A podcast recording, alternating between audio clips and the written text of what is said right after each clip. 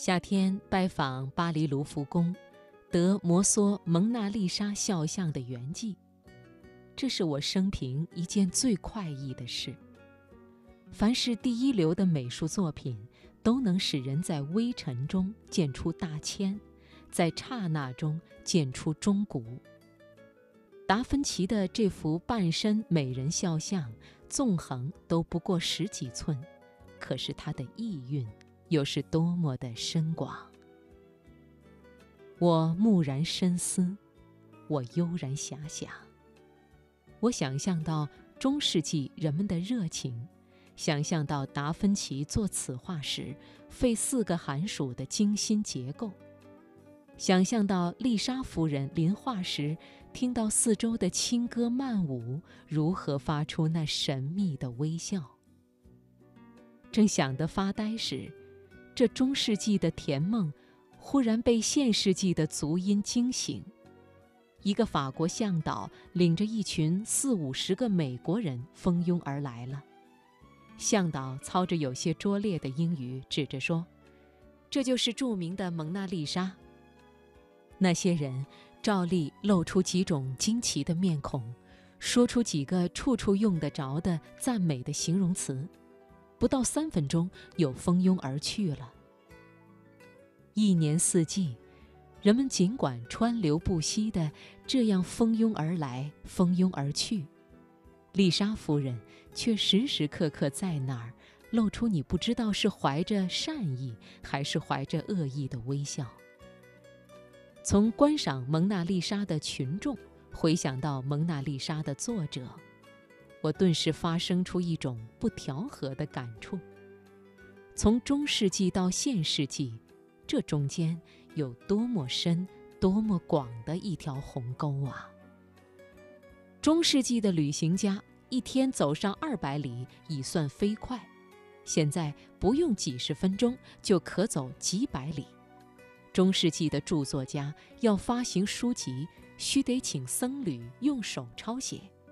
一个人朝于斯，夕于斯的，一年还不定能抄完一部书。现在，大书坊每日可出书万卷，任何人都可以出文集、诗集了。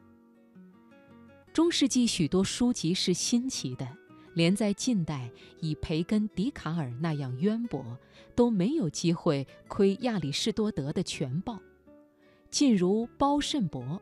到三四十岁时，才有一次机会借阅十三经著书。现在图书馆林立，无论是谁也能博通上下古今了。中世纪画蒙娜丽莎的人，须得自己制画具，自己配颜料，做一幅画往往需三年五载才可成功。现在，美术家每日可以成几幅，乃至于十几幅创作了。中世纪人想看蒙娜丽莎，需和作者或他的弟子有交易，才能欣赏它，才能侥幸一饱眼福。现在的卢浮宫，任人来，任人去了。这是多么深、多么广的一条鸿沟。据历史家说。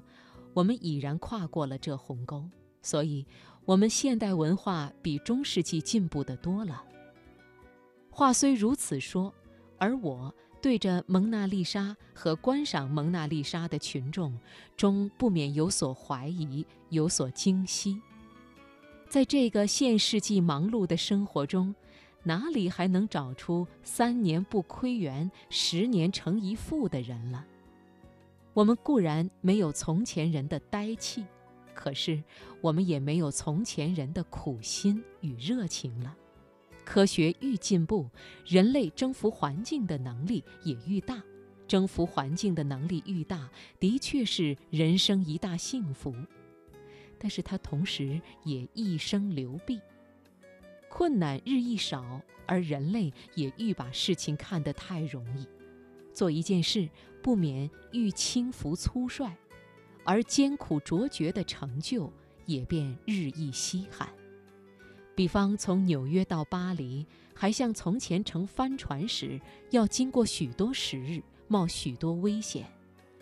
美国人穿过卢浮宫，绝不会像他们穿过巴黎香榭丽舍街一样匆促。效率以外，究竟还有其他固定人生价值的标准吗？要回答这个问题，拿一幅湘绣和杭州织锦相比较，便易明白。若只论效率，杭州织锦是机械的作品，较之湘绣费力少而效率差不多。但是刺湘绣的绣娘在工作时，刺一针线都要费若干心血，都有若干热情在后面驱遣，他们的心眼都盯在他们的作品上。这是近代只讲效率的工匠们所差为呆拙的。织锦只在试用，而湘绣于试用以外，还要能为情，还要能为作者力量气魄的结晶，还要能表现理想与希望。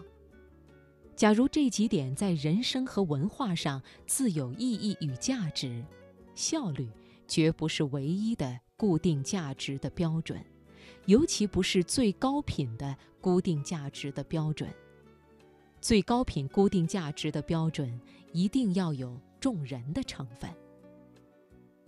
遇见一种工作，不仅估量他的成功如何，还要问他是否有努力得来，是否为高尚理想与伟大人格之表现。